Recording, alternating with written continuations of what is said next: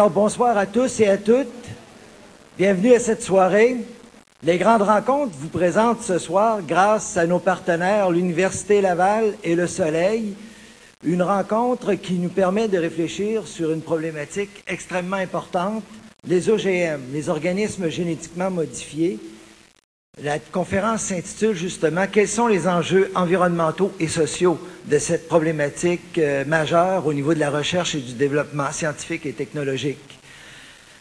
Les questions euh, qui, euh, qui gravitent autour des OGM sont les questions qui nous préoccupent parce que notre santé, d'une certaine façon, peut être en jeu.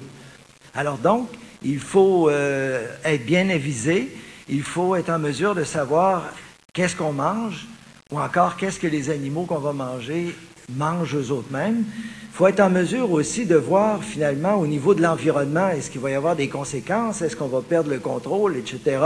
Il y a un tas de questionnements qui se posent. Et puis, euh, bien sûr, il y a des gens qui agitent des spectres, on pourrait même dire des, des épouvantails à moineaux, et qui nous font peur avec les OGM. Alors, euh, vraiment, euh, il faut être en mesure de savoir de quoi il est question véritablement. C'est sûr qu'il y a des questions fondamentales qu'il faut se poser, comme la traçabilité des OGM, d'être capable de les repérer, de suivre leur cheminement. Euh, l'étiquetage aussi, vous savez très bien que c'est un gros problème qui est évoqué souvent. Puis, euh, en termes éthiques, ben, il y a le principe de précaution qui doit prévaloir, qui est en train de se définir en même temps qu'on avance dans ces recherches-là. Alors donc, il y a beaucoup d'efforts qui sont faits présentement pour avancer dans la réflexion. Vous avez aussi la Commission de l'éthique sur la science et la technologie, euh, qui est un organisme du gouvernement, euh, du gouvernement du Québec, et qui vient de faire paraître une étude justement sur cette question-là pour une gestion éthique des OGM. Alors, notre conférencier de ce soir a été justement un expert qui a pu, avant l'apparition euh, de la vie, l'analyser et le critiquer pour être en mesure d'avoir un avis qui soit vraiment à la fine pointe des connaissances à l'heure actuelle. Mais peut-être qu'éventuellement, il pourra vous en parler davantage. Mais je vous le dis, euh, les, étudiants qui sont avec moi, vous avez eu le résumé et les propositions de cet avis-là, mais pour tous les autres, c'est un ouvrage de référence. Alors maintenant, je veux vous présenter notre expert, Dominique Michaud, professeur de phytologie à l'Université Laval, qui est vraiment euh, quelqu'un euh, pour qui les OGM, c'est pas une crainte, ça ne l'angoisse pas, puis il se réveille pas pour y penser la nuit. C'est vraiment une compétence internationale. Nous sommes très chanceux de l'avoir avec nous ce soir. Il est lui-même euh, un chercheur émérite sur cette question-là. Il est demandé partout pour des conférences. Euh, il vient justement de revenir euh, d'un bar des sciences en France où il a été question justement des OGM et où nos chercheurs québécois se situent d'une façon très avantageuse par rapport aux chercheurs français ou aux chercheurs européens. Euh, nous sommes vraiment euh, à l'avant-garde, on pourrait dire, ici au Québec. Euh, Dominique Michaud travaille justement aussi en équipe avec un groupe de chercheurs à l'Université Laval. Ils viennent d'avoir une très importante subvention. Ils ont aménagé des nouveaux locaux, mais il va pouvoir vous en parler davantage tantôt parce que c'est très important de faire voir à quel point de plus en plus la recherche est une affaire d'équipe et comment tous ces gens-là doivent conjuguer euh, leurs connaissances et leurs expériences. Mais vous voyez qu'il y a là, à l'Université Laval, une équipe extrêmement dynamique qui fait avancer la connaissance des choses.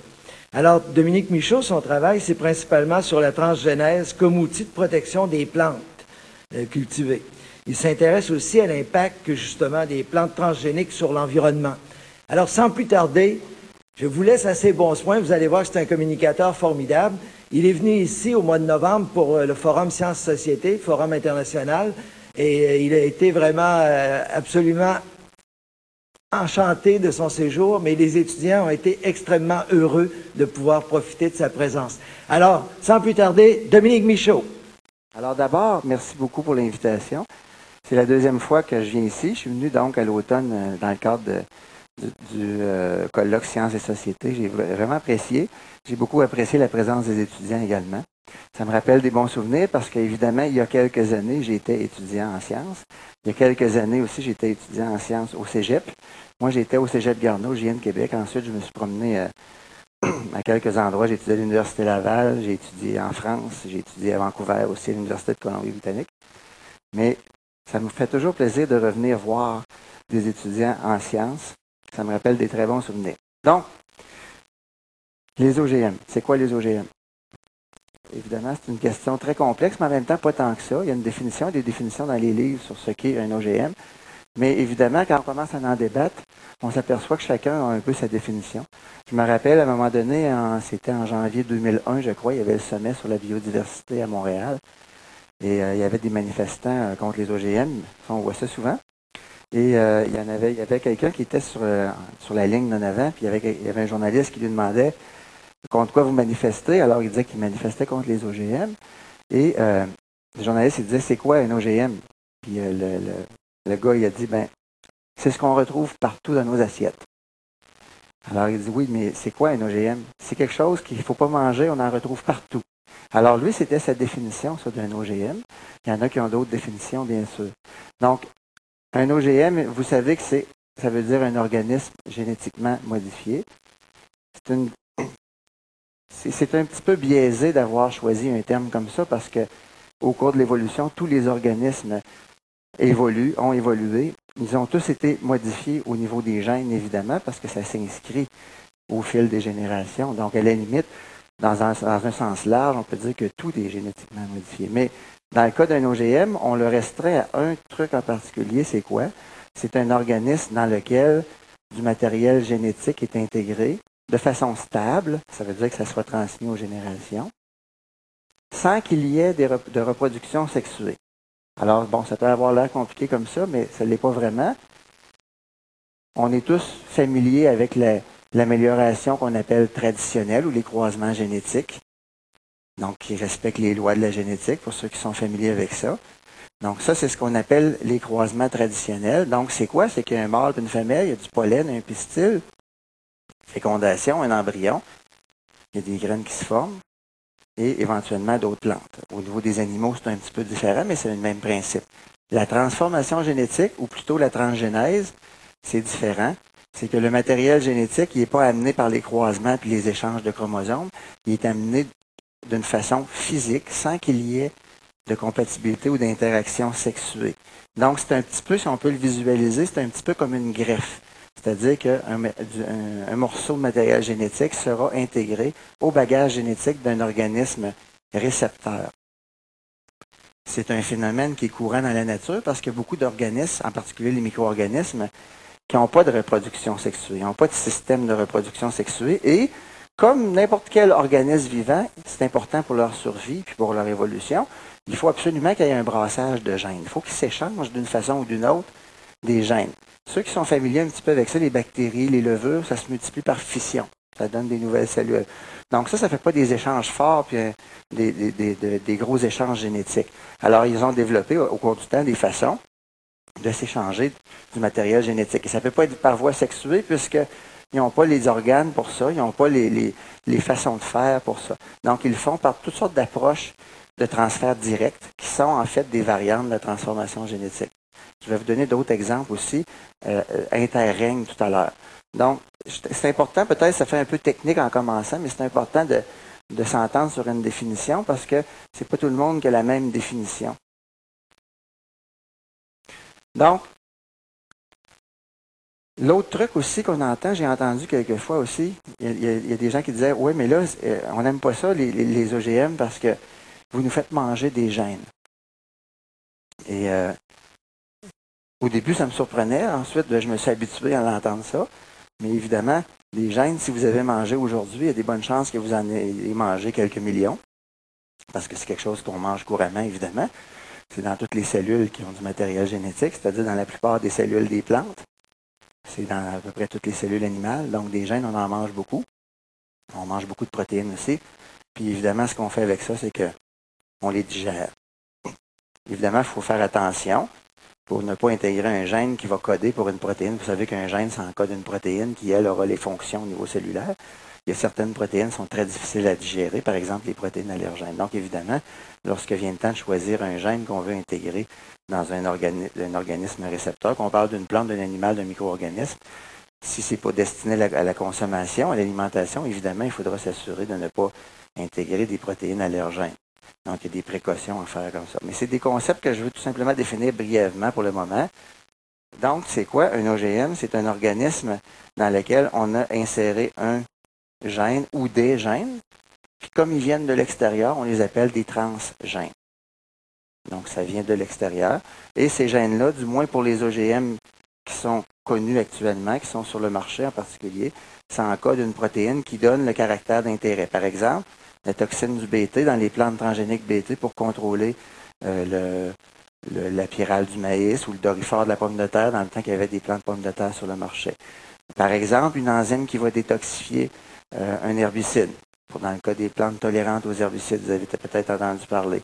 Ça pourra être aussi euh, une protéine ou une molécule qui va donner une nouvelle couleur, qui peut donner une caractéristique particulière au niveau nutritif. Donc, il y a toutes sortes d'applications. On va en voir dans les autres. Dans les autres diapos, je vais donner des images. Donc, ça, c'est finalement, c'en est une ici, c'est un petit plant de pomme de terre. Ici, c'est un plant de pomme de terre dans lequel on a inséré un gène du riz pour la résistance aux insectes. Donc, qu'est-ce que c'est cette plante-là? C'est une plante qui possède, la, pomme de terre, on pense qu'il y a à peu près 40 000 gènes dans les cellules. Donc, celle-là en possède deux de plus. Un qui vient du riz pour la résistance aux insectes et un gène qu'on appelle un gène marqueur pour pouvoir les sélectionner dans le milieu in vitro. Je vais vous montrer des images aussi. Donc, une plante transgénique, c'est une plante qui possède un ou des nouveaux gènes qui s'additionnent à ceux déjà présents. Et on les, on les ajoute par voie en laboratoire, par voie non sexuée, à l'aide de certaines méthodes. Donc, une des grosses différences aussi entre les OGM et les non-OGM, c'est que, à l'inverse des croisements traditionnels où on va mélanger beaucoup, beaucoup, beaucoup de gènes via les chromosomes, mais on sait plus ou moins lesquels, mais après ça, on va sélectionner pour sélectionner nos caractères. Dans le cas de la transgénèse, on connaît le caractère avant, puis on connaît la séquence du gène. Puis on a des techniques aussi qui nous permettent, lorsque la plante est développée, de le suivre. Est-ce qu'il a été muté? Est-ce qu'il est fonctionnel? Est-ce qu'il est stable? C'est la même chose pour la protéine aussi. On est capable de les suivre. L'autre caractéristique, et celle-là, vous la connaissez probablement, on entend souvent parler, c'est la levée de la barrière des espèces. Je vais vous le dire par une anecdote que vous connaissez. On ne peut pas croiser une fraise avec un poisson. Je suis d'accord avec ça aussi. Vous êtes d'accord avec moi, j'espère. Et pourtant, on a vu cet exemple-là. Bon, on nous dit que c'était rendu dans nos assiettes. Ce n'est pas tout à fait le cas. C'est que, qu'est-ce qui s'était passé à ce moment-là? C'était au, début des années 90, lorsque la transgénèse venait d'être inventée en laboratoire ou d'être appliquée en laboratoire. Il y a des chercheurs qui voulaient transférer un gène qui code pour une protéine antigel. Vous savez que il y a des poissons, le flétan par exemple, ou le saumon, qui sont capables de, survivre dans des conditions très très froides, dans de l'eau extrêmement froide. Donc, il y a des raisons qui leur permettent, il y a des mécanismes qui leur permettent ça. Un des mécanismes majeurs, c'est les protéines antigel. Puis quand on parle d'une protéine, bien évidemment, il y a un gène qui va avec ça, qui code pour cette protéine-là. Donc, au début des années 90, les seules protéines antigel dont on connaissait les gènes, qu'on pouvait utiliser techniquement, étaient celles des poissons. Et à ce moment-là, ça avait été inséré au génome de la fraise, qui est une plante particulièrement sensible. Ça aurait pu être euh, intéressant aussi pour les tomates. Et ils voulaient voir s'il était possible d'obtenir des plantes qui, seraient tolérantes de quelques degrés de plus. Ça pourrait avoir une incidence sur la conservation en particulier. S'ils pouvaient euh, développer donc des variétés de plantes qui sont plus tolérantes au froid. C'est de là que ça vient, cette histoire-là. Euh, pendant les années 90, il y a plusieurs gènes de protéines antigel végétaux qui ont été clonés. Et depuis ce temps-là, les recherches dans le domaine se font plutôt avec les gènes végétaux. D'abord parce que ça fait moins une image négative et moins épeurante peut-être que de mettre des gènes animaux. Puis ça vient de moins loin, on aime plus ça. La deuxième raison, c'est que comme ça vient de moins loin, comme ça vient de la luzerne, par exemple, de plantes. Vous savez qu'il y a des plantes qui survivent à l'hiver. Une des raisons, c'est qu'elles produisent des protéines antigènes. Donc, comme ça vient de moins loin, lorsqu'on va mettre ça dans une autre plante comme la fraise ou la tomate, ça va s'exprimer plus facilement et de façon plus stable. Donc, c'est pour ça que les travaux se font surtout avec ça.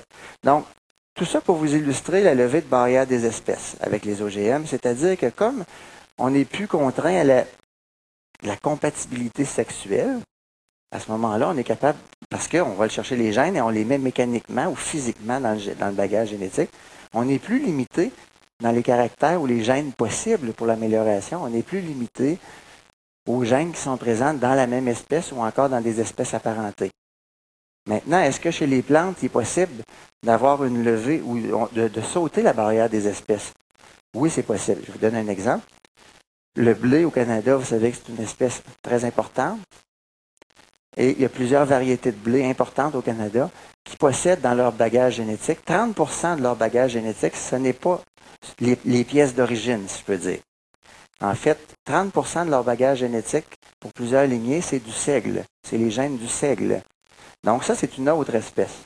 Mais chez les plantes, souvent, on peut croiser des espèces apparentées, le blé et le seigle sont des espèces apparentées, et obtenir des plantes fertiles.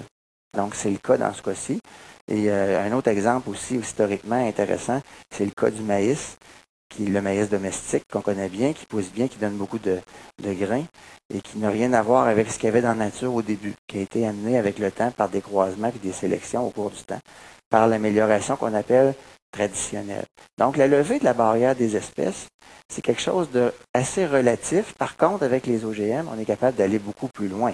On est capable d'aller chercher, je vous ai donné l'exemple d'un gène de poisson dans la fraise, quand même qu'on essaierait de les croiser, ça ne fonctionnerait pas. Si jamais quelqu'un réussissait, je ne suis pas sûr que ce serait fertile. Donc, donc c'est les différences majeures qu'il y a avec la transgénèse, entre la transgénèse et l'amélioration traditionnelle. Donc, ce que je vais faire maintenant, c'est de rentrer, je dirais, dans le vif du sujet. J'ai, je avec des définitions. Maintenant, on va regarder à quoi ça sert, pourquoi est-ce qu'il y en a qui travaillent là-dessus, pourquoi il y en a qui osent travailler là-dessus. Et donc, c'est quoi les applications éventuelles, c'est quoi les applications actuelles, vous en connaissez certainement. Et ensuite, c'est quoi les risques? Comment on étudie les risques? Jusqu'où il y a des risques? C'est quoi les approches nouvelles? C'est quoi les critiques qu'on fait aux OGM en fonction des, des études d'impact? Comme M. Roy vous le disait tout à l'heure, euh, il y en a qui, amènent des épouvantails. C'est vrai, je vais vous montrer une coupe d'images euh, un peu humoristique, mais en même temps, ces questions-là, ils viennent de quelque part. Donc, ça vient de quelque part. C'est quoi les risques? Comment est-ce qu'on les approche? Et surtout, comment est-ce que c'est complexe? Vous allez voir que c'est assez complexe et qu'il faut faire attention aux interprétations rapides qu'on peut en faire lorsqu'on commence à parler des OGM. On entend beaucoup, beaucoup de choses. Il y a beaucoup de gens qui ont des avis sur les OGM. C'est normal. C'est important d'avoir un avis sur un truc comme les OGM qui est important dans notre société. Mais le danger, par contre, c'est de sursimplifier souvent. Donc, ce que je vais faire quand je vais parler des risques, je vais vous montrer comment ça peut être complexe, juste pour vous illustrer le fait, pour que vous compreniez bien que c'est complexe ces trucs-là. Il y a des études qui se font, il y a des questions qui se posent, puis qu'en même temps, c'est un domaine assez intéressant. Alors, je vous montre juste cette image-là, c'est pour illustrer tout simplement comment, en laboratoire, on fabrique une plante transgénique. Donc, tout simplement, on travaille avec des plantes en éprouvette. Ça, c'est pas pour avoir l'air spectaculaire ou pour faire peur à qui que ce soit. C'est pour deux raisons majeures. La première raison, c'est que une plante ou un morceau de plante qui va donner une plante, ça pousse pas vite comparativement aux champignons, aux levures, aux bactéries qui sont dans l'air. Donc, si on n'est pas en, en, conditions stériles, puis qu'on ne protège pas les tissus végétaux, qu'est-ce qui va arriver? C'est que les micro-organismes vont tout manger, puis ils vont même manger la plante. Donc, c'est la première raison. On travaille en conditions stériles pour ça. La deuxième raison, c'est que ça nous permet d'avoir un support solide. Ici, vous voyez, c'est comme une gelée. Ça nous permet d'avoir un support solide dans lequel on peut contrôler ce qu'on met. Les vitamines, les hormones, les sucres, les minéraux, tout ce qui est important pour pouvoir régénérer une plante. Parce qu'en fait, ce qu'on fait, c'est qu'on prend un morceau de plante, on appelle ça un explant. Ça peut être un morceau de tige, ça peut être un morceau de feuille, ça peut même être des cellules. Et en contrôlant ce qu'il y a dans le milieu, on va multiplier les cellules après les avoir transformées génétiquement. Comment est-ce qu'on fait ça? On utilise une bactérie. Le plus souvent, c'est ce qu'on fait. On utilise une bactérie qu'on retrouve dans la nature qui s'appelle Agrobacterium. Elle, qu'est-ce qu'elle fait dans la vie? Elle se promène pour aller coloniser les plantes. Puis en faisant ça, pour pouvoir s'installer comme il faut dans les tissus des végétaux, elle insère de ses propres gènes au bagage génétique de la plante pour convaincre la plante, entre guillemets, pour la convaincre d'allouer des ressources à l'endroit où elle est. En d'autres mots, elle convainc la plante de lui apporter beaucoup de nourriture. C'est une bactérie qui fait ça dans la nature. Et Évidemment, si je vous dis qu'elle transfère de ses gènes au bagage génétique de la plante, vous comprenez que c'est de la transformation génétique. Donc, c'est un processus de transformation d'une bactérie qui transfère de son matériel génétique à une plante. Donc là, on a même une transformation naturelle interrègne. D'ailleurs, vous seriez peut-être surpris de savoir que bien que les OGM soient arrivés dans nos assiettes il y a une dizaine d'années maintenant, ça fait peut-être que vous en avez mangé bien avant. Ceux qui sont plus vieux, ça fait longtemps peut-être que vous en mangez. Par exemple, au Québec, il y a une proportion importante de nos pommiers dans les vergers québécois qui sont, qui sont colonisés par la bactérie en question. Donc, qui sont transgéniques. Ça, c'est intéressant. Ce qu'on a fait, évidemment, on ne voulait pas reproduire la même chose. On ne voulait pas mettre, utiliser une bactérie qui va rester là et qui va tout bouffer ce que la plante produit par la photosynthèse. Donc, en parallèle, c'est développer ce qu'on appelle le génie génétique. Donc, ça, le génie génétique, c'est pas compliqué. Je peux faire une image, c'est du bricolage. Il y en a qui disent qu'on bricole avec les gènes, c'est un petit peu vrai. Si vous êtes plus familier avec l'utilisation des ordinateurs, vous savez c'est quoi du cut and paste? C'est la même chose, le génie génétique. On va chercher, on va couper à l'aide d'enzymes spécifiques, on va couper du matériel génétique à un endroit pour obtenir un gène qu'on a identifié comme étant intéressant ou qu'on veut étudier. Et ensuite, avec des ligases, d'autres types d'enzymes, on va aller le coller, on va aller ouvrir l'endroit dans le stock génétique. En fait, ça, nous, on est capable de faire ça, ça fait une trentaine d'années. C'est depuis 1973, en fait, le premier article de génie génétique, c'est-à-dire de faire exprimer un gène d'un organisme dans un autre organisme après l'avoir inséré à l'aide d'enzymes en laboratoire. Mais en réalité, le génie génétique, ça fait longtemps dans la nature qui s'en fait. Je vous ai donné l'exemple d'agrobactérium. Ça existe, ça existait évidemment bien avant 1973.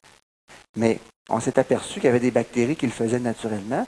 On s'est dit, ce qu'on va faire, on va aller enlever les gènes qu'elle insère normalement puis qui causent des problèmes à la plante parce que la, bactérie va tout manger, on va les remplacer par les gènes qu'on veut que la plante exprime plutôt.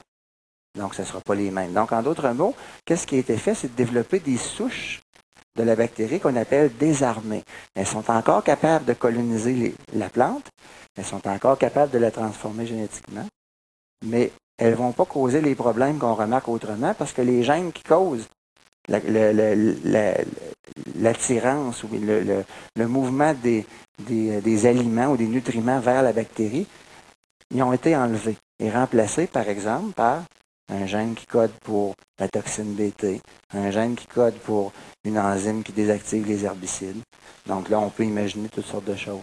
Donc, tout ça pour résumer, je vous dis que c'est une bactérie qui a été découverte dans la nature. On a compris comment elle transformait les plantes. On l'a modifié grâce au génie génétique pour pouvoir en faire un outil pour, non pas causer une maladie, mais plutôt pour transférer des gènes. Et maintenant, on l'utilise en laboratoire pour aller insérer des gènes ou dans les morceaux de plantes stériles qu'on a ici en éprouvette, des morceaux de feuilles, pardon, des morceaux de feuilles, des cellules. Et ensuite, en contrôlant ce qu'il y a dans le milieu de culture, c'est ça, c'est intéressant en physiologie végétale. C'est pourquoi aussi il y a plus de plantes que d'animaux transgéniques.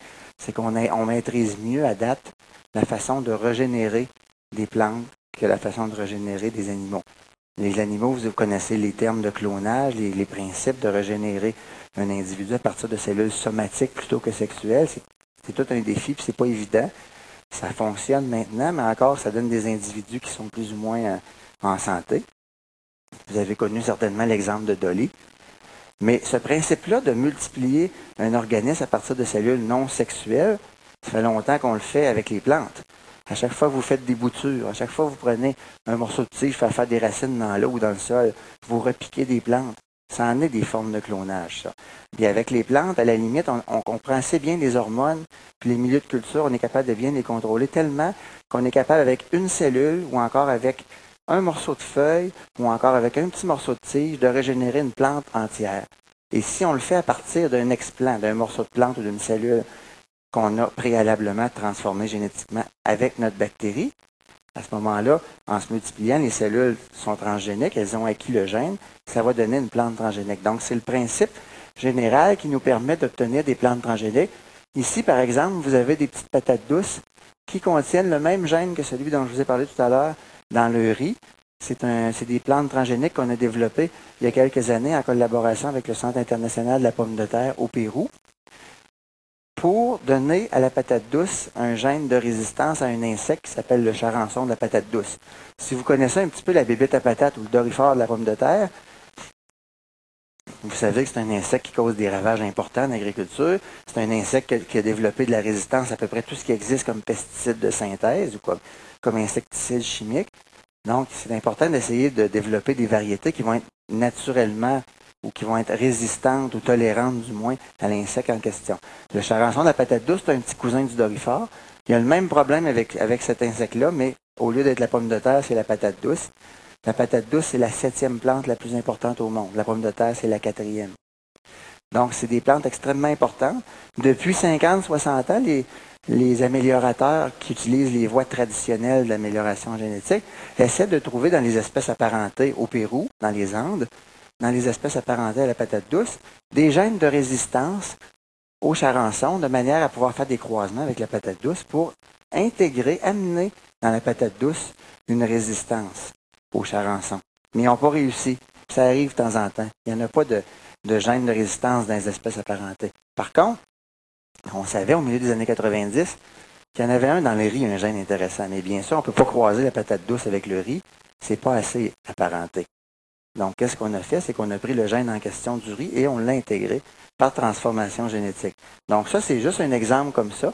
Voici les plantes. En fait, ça ressemble tout à fait aux autres. La seule différence, c'est que il y en a, il en a ajouté un gène du riz. Donc, euh, puis ça montre une résistance pas complète, mais partielle au charançon de la patate douce. Donc, pourquoi? La question, c'est pourquoi? Parce que là, on nous dit, parce que souvent, on nous dit, ça sert à rien les OGM. Alors, évidemment, si ça sert à rien, il, va falloir qu'on nous explique pourquoi il y a une dizaine de milliers de chercheurs dans le monde qui en font dans leur laboratoire. Moi, j'en fais, par exemple. Donc, pourquoi on fait des OGM? Moi, je suis un chercheur. Ce qui m'intéresse, moi, ma spécialité, c'est comprendre comment les plantes se défendent face à leurs ennemis naturels au niveau moléculaire. Moi, je fais de la biologie moléculaire. Donc, par exemple, euh, une plante qui subit une blessure, qui est attaquée par un insecte, qui est attaquée par un agent pathogène, un champignon, par exemple, évidemment, elle, ne peut pas faire comme nous. Quand on se fait piquer par des maringouins, on s'en va se cacher. La plante, ne peut pas faire ça. Donc, quand elle se fait mordre par un dorifort, la plante patate ne peut pas se sauver. Donc, les plantes, par conséquent, parce qu'elles sont fixes dans le sol, elles ont développé au cours du temps une gamme extrêmement complexe, un métabolisme extrêmement complexe de défense. Puis on, commence juste à comprendre comment ça fonctionne. C'est ça que j'aime, moi, étudier. C'est là-dessus que je travaille dans mon laboratoire avec mes étudiants. Et une des façons d'utiliser ou d'étudier ces choses-là, c'est d'aller bloquer certains gènes ou d'en suractiver d'autres pour comprendre leur fonction. Alors, comment est-ce qu'on peut faire ça? Évidemment, par transformation génétique. C'est un outil extrêmement puissant pour développer des modèles d'études.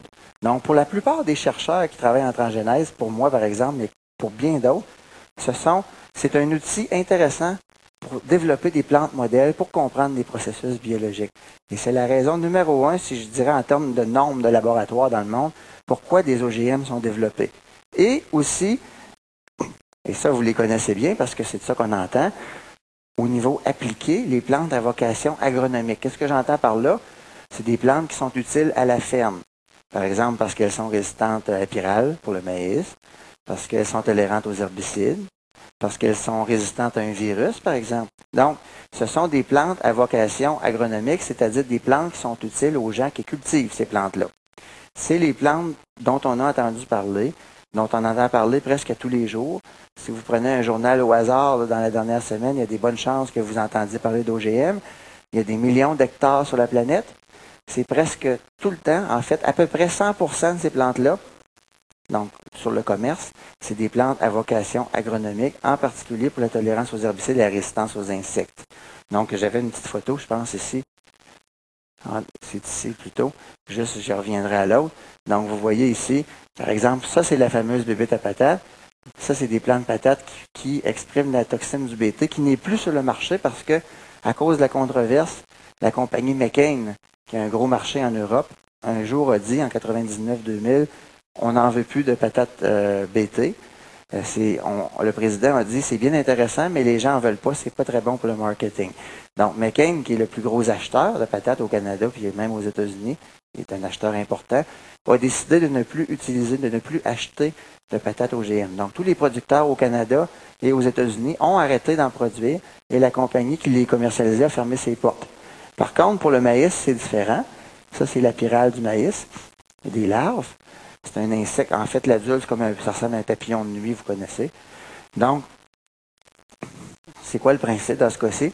Ce sont des insectes qui pénètrent à l'intérieur des tiges ici. Ça rend la plante malade, ça crée des ouvertures pour les infections par les pathogènes. En plus, comme l'insecte se promène dedans et se nourrit, ça affaiblit beaucoup, beaucoup les tiges. Puis là, il se passe ce qu'on appelle de la verse, les plantons. Puis là, on, les perd pour la récolte. Donc, pour éviter ça, on a développé des plantes qui expriment une toxine du BT spécifique à la pyrale. Et ça, c'est le fameux maïs BT qu'on retrouve sur le marché. Au Québec, il y en a beaucoup, beaucoup. Les plantes transgéniques sur le au Québec, sur le marché, c'est le maïs BT, le maïs tolérant aux herbicides, le canola tolérant aux herbicides et le soya tolérant aux herbicides. Il y a quelques autres petites variations, mais essentiellement, les milliers d'hectares au Québec en OGM, c'est ça. Puis dans le cas du maïs, c'est du maïs destiné à l'alimentation animale. Donc, ce n'est pas nous qui le mangeons, ce sont les animaux.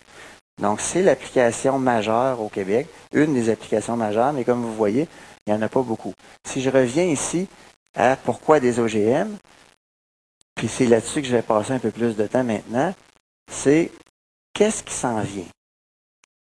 Euh, quand on pense à la controverse actuelle, on se dit, ben voyons, il n'y a aucun avantage à en tirer, puis Certains nous disent qu'il y a beaucoup de risques, certains nous disent qu'il n'y en a pas. En fait, il y en a, il y en a. Ils sont peut-être moins spectaculaires que ce qu'on pourrait croire. Donc, s'il y a un certain nombre de risques associés à ça, puis qu'il n'y a pas d'avantage, pourquoi en produire? Évidemment, les producteurs qui en prennent, s'ils en prennent beaucoup, c'est parce qu'ils doivent y trouver un avantage. quand on discute avec les producteurs qui en utilisent, qui en utilisent de plus en plus année après année, c'est parce qu'ils voient des avantages. Pour nous, par exemple, c'est moins évident. Surtout, on se dit, Bon, les plantes BT, c'est peut-être pour permettre de diminuer la quantité d'insecticides utilisés, c'est intéressant. Mais d'un autre côté, il y en a qui disent non, c'est pas vrai, finalement, c'est pas vrai qu'on en prend moins. Donc, finalement, pour nous, c'est un peu flou tout ça. On se dit, ben là, ça sert à quoi? Puis je dirais que toute la controverse qu'il y a eu autour des OGM, puis qu'il y a encore, c'est ça dérive un peu de ça. C'est que lorsque vient le temps de faire un choix, bon, évidemment, il y a toute la question d'étiquetage, c'est dur de faire un choix si on ne sait pas. Mais même à ça, la perception qu'on a sur les OGM. Lorsque vient le temps de faire un choix, qu'est-ce qu'on fait?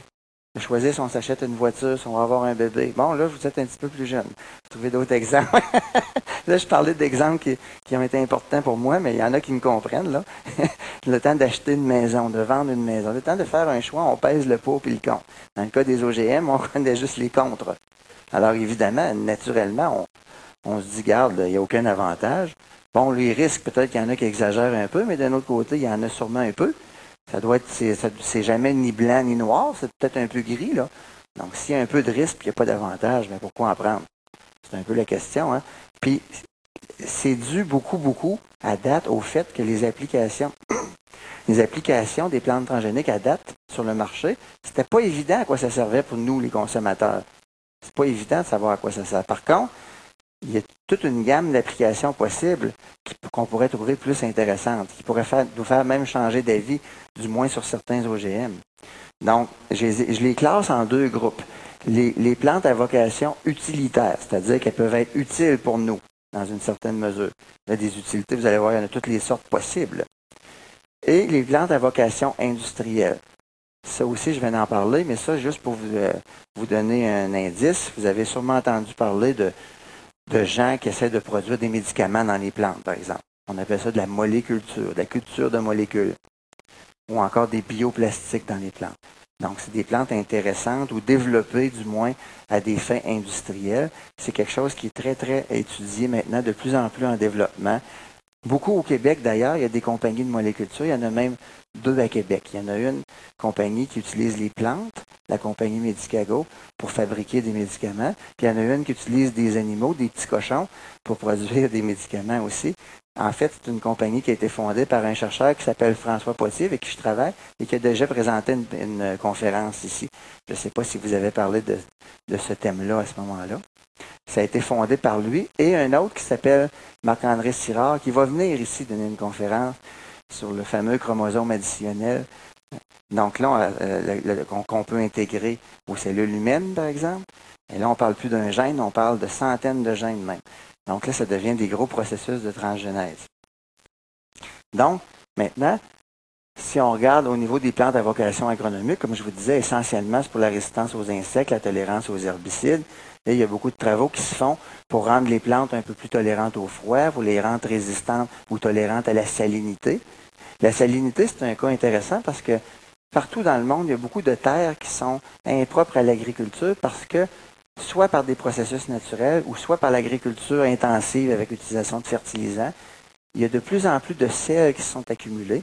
les plantes ne sont pas capables de croître dans des milieux où il y a trop de sel parce qu'elles ne sont pas capables d'aller chercher l'eau à ce moment-là. Par contre, on peut se poser la question, pourquoi si on va sur le bord du fleuve Saint-Laurent, puis qu'on marche, on marche en Gaspésie, les plantes changent sur le bord du fleuve, puis à un moment donné, c'est rendu de l'eau salée. Là. Il y a des plantes qui ont les pieds dans l'eau salée. Comment se fait-il qu'elles sont capables de croître? Parce qu'elles possèdent des pompes à sodium pour rejeter à l'extérieur le sodium qui rentre, de façon à compenser l'entrée des sels. Mais ces pompes-là, c'est des protéines. Donc, ça veut dire qu'il y a des gènes pour ça. Donc, il y a des chercheurs dans les dernières années qui ont transféré par transgénèse des pompes à sodium, des plantes qui croissent en milieu salin, dans des plantes domestiques, par exemple la tomate, qui est très sensible naturellement à ça.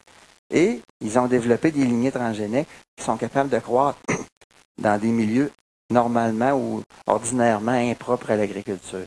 Donc, vous voyez aussi ce genre d'application en développement au niveau agronomique. Maintenant, nous, qu'est-ce qu'on pourrait éventuellement tirer de ça? À un moment donné, je donnais une conférence un samedi matin à, des, à 9 heures, c'était de bonne heure pour un samedi matin à une centaine de personnes, eux, ce qui, les intéressait dans la vie le plus, c'est l'horticulture. Eux, ils, ils voulaient avoir, ils voulaient savoir, ils voulaient que je leur dise, ça serait-tu possible qu'on va avoir des roses bleues? Ça serait-tu possible qu'on va avoir des plantes qui arrêtent de, quand il manque de lumière, de s'allonger? Est-ce qu'il serait possible d'avoir des roses qui durent deux, trois semaines au lieu de deux, trois jours? Donc, c'est ça qu'ils se demandaient comme question. Donc, je leur avais donné une, conférence là-dessus, sur les différentes applications qui ont été envisagées en laboratoire. Et euh, en effet, il y a eu des plantes qui ont été développées pour les différentes applications dont je vous parle. Je voulais les taquiner un peu, surtout les réveiller un samedi matin. Puis je leur ai dit, oui, mais moi, les OGM, euh, c'est pour l'horticulture ornementale, ça m'intéresse pas beaucoup. Moi, les OGM, je compte ça. Évidemment, si je dis ça, les gens ne me croiront pas. Puis euh, ils vont, c'est, une bonne idée de ne pas me croire. Par contre, si je dis que moi je suis pour les OGM, il ne faudra pas que vous me croyiez non plus. Parce que je considère que c'est une question absurde. Pourquoi? Parce que pour moi, c'est pas la même chose pour tout le monde, mais pour moi, la transformation génétique, c'est une technique. Donc, je vous l'ai décrit, je vous l'ai dit qu'est-ce qu'on fait. C'est une façon d'intégrer du matériel génétique autre que celle qu'on utilise depuis longtemps. Pour moi, c'est une technique. Donc, l'OGM, c'est le produit, c'est le résultat, c'est l'organisme qu'on a modifié avec cette technique-là. Donc, est-ce que je suis pour ou contre? Ça dépend. Ça dépend de, de ses vertus. Ça dépend des risques qui sont associés. Si le but, c'est de fabriquer des tomates carrées pour qu'ils se stockent mieux dans une boîte, je suis pas sûr que je trouve que c'est un gros avantage, personnellement. Peut-être qu'il y en a qui trouvent que c'est un gros avantage dans l'industrie. Moi, c'est pas quand même pas mon application la plus importante. Donc, c'est pour ça que je les taquinais. Je leur disais, moi, des roses bleues, moi, je les trouve très belles, les roses rouges. Donc, les roses bleues, ça m'intéresse pas. D'un autre côté, les fleurs, l'avantage, c'est qu'on les mange pas. Donc, ça élimine beaucoup de risques liés à notre alimentation. Donc, ça dépend toujours. C'est quoi les, avantages? C'est quoi les risques associés? C'est pour ça que je dis que moi, je ne suis pas vraiment pour ou contre. Je suis, je trouve très intéressante l'approche pour amener des gènes. Maintenant, est-ce que je suis pour ou contre les OGM? Ça ne veut rien dire. Si c'est marqué OGM sur une étiquette, ben c'est quel OGM? Est-ce que c'était pour qu'il y ait plus de matière solide, pour que ça coûte moins cher à compagnie pour fabriquer des sauces tomates? Ou si c'était plutôt parce que euh, c'était un biopesticide produit par la plante, puis qu'on a réellement diminué la quantité de pesticides dans l'environnement? C'est pas la même chose pour moi. Donc, au niveau des avantages potentiels, des risques, c'est la même chose. Au niveau des risques, est-ce que c'est un aliment qu'on mange? Est-ce que c'est une plante dont le pollen se diffuse dans l'environnement? Ou si c'est plutôt un OGM qu'on a fabriqué pour fabriquer des médicaments qu'on cultive en serre et qu'on ne mange pas? Alors là, l'échelle des risques est différente. Donc, chaque OGM, c'est un cas particulier. Donc, c'est pour ça qu'il faut faire attention, à mon avis, lorsqu'on s'exprime, si on le dit de façon générale, euh, à moins qu'on n'aime pas la technique. Si on considère que le fait d'utiliser cette technique-là, pour nous, c'est on va trop loin dans notre, dans notre capacité à aller jouer sur les gènes, ça, c'est une opinion qu'on peut avoir. Donc, si la technique, on ne l'aime pas, là, c'est sûr que c'est pas une question absurde. Moi, la technique, peut-être c'est une déformation. Des techniques, je fais que ça dans mon laboratoire. La technique, moi, elle me dérange pas beaucoup, elle me dérange pas beaucoup. La façon qu'on amène le gène, que ce soit par une approche A ou B, ça m'importe peu. Ce, que, ce qui m'intéresse, c'est de savoir ce qu'on a fait. Donc, à partir de ce moment-là, si la, technique nous importe peu, c'est peut-être plus au niveau des pour et des contre. Alors, à ce moment-là, est-ce qu'on est pour ou contre les OGM? Ça devient une question qui est peut-être sans objet, dans une certaine mesure. Donc, moi, je leur ai dit tout simplement, c'est que je suis pas comme vous, j'aime ça, les fleurs, mais de là à vouloir en créer des nouvelles, personnellement, personnellement, ils n'étaient pas d'accord avec moi, eux autres. Parce qu'eux autres, ils disaient, ah non, c'est un gros avantage d'avoir des roses bleues. Parce qu'évidemment, chacun, on va mettre les risques et les avantages selon nos propres intérêts puis nos propres goûts. Donc, évidemment, encore là, ça rend la chose encore plus complexe. Un OGM particulier avec ses propres avantages et ses propres risques, il ne sera pas accepté de la même façon par tout le monde non plus. Donc, vous voyez, juste au niveau de dire de l'acceptation des OGM, c'est extrêmement complexe. Maintenant, je vais vous donner des exemples, moi, que je trouve plus intéressants personnellement, qui sont des exemples qui sont vraiment développés. Ce n'est pas encore commercialisé parce que ce n'est pas un bon moment en ce moment pour une compagnie pour mettre sur le marché des nouveaux OGM. Il y aurait des chances que ça ne marche pas beaucoup. Mais il y a des choses qui existent en ce moment. Donc, il y a une, une liste ici. Bon, j'ai parlé des qualités esthétiques en horticulture ornementale. Vous avez probablement déjà entendu parler des tomates Flavor Saver qui mûrissent moins vite. Ça, c'est les premiers OGM qui sont arrivés dans nos assiettes en 94. On ne savait pas. C'est arrivé à notre insu. Donc, qu'est-ce que c'était? C'était des tomates qui mûrissent moins vite, qui se conservent plus longtemps? Bon, les tomates, c'est quand même pas, c'est pas des fraises. Donc, l'avantage était plus ou moins important, du moins pour nous. C'était peut-être plus intéressant pour ceux qui les transportent d'un bout à l'autre pour les vendre. Puis en plus, ils ont fait l'erreur de, de choisir, c'était une compagnie californienne, ils ont choisi une variété de tomates que les gens n'aimaient pas beaucoup. Donc, c'était le premier OGM. Les compagnies étaient fiers, ils marquaient avec OGM, euh, mûri moins vite. Puis les gens en achetaient. Ça, c'était avant la controverse. Premier OGM commercialisé dans le monde, c'était au Canada et aux États-Unis. Ça a été un gros flop commercial.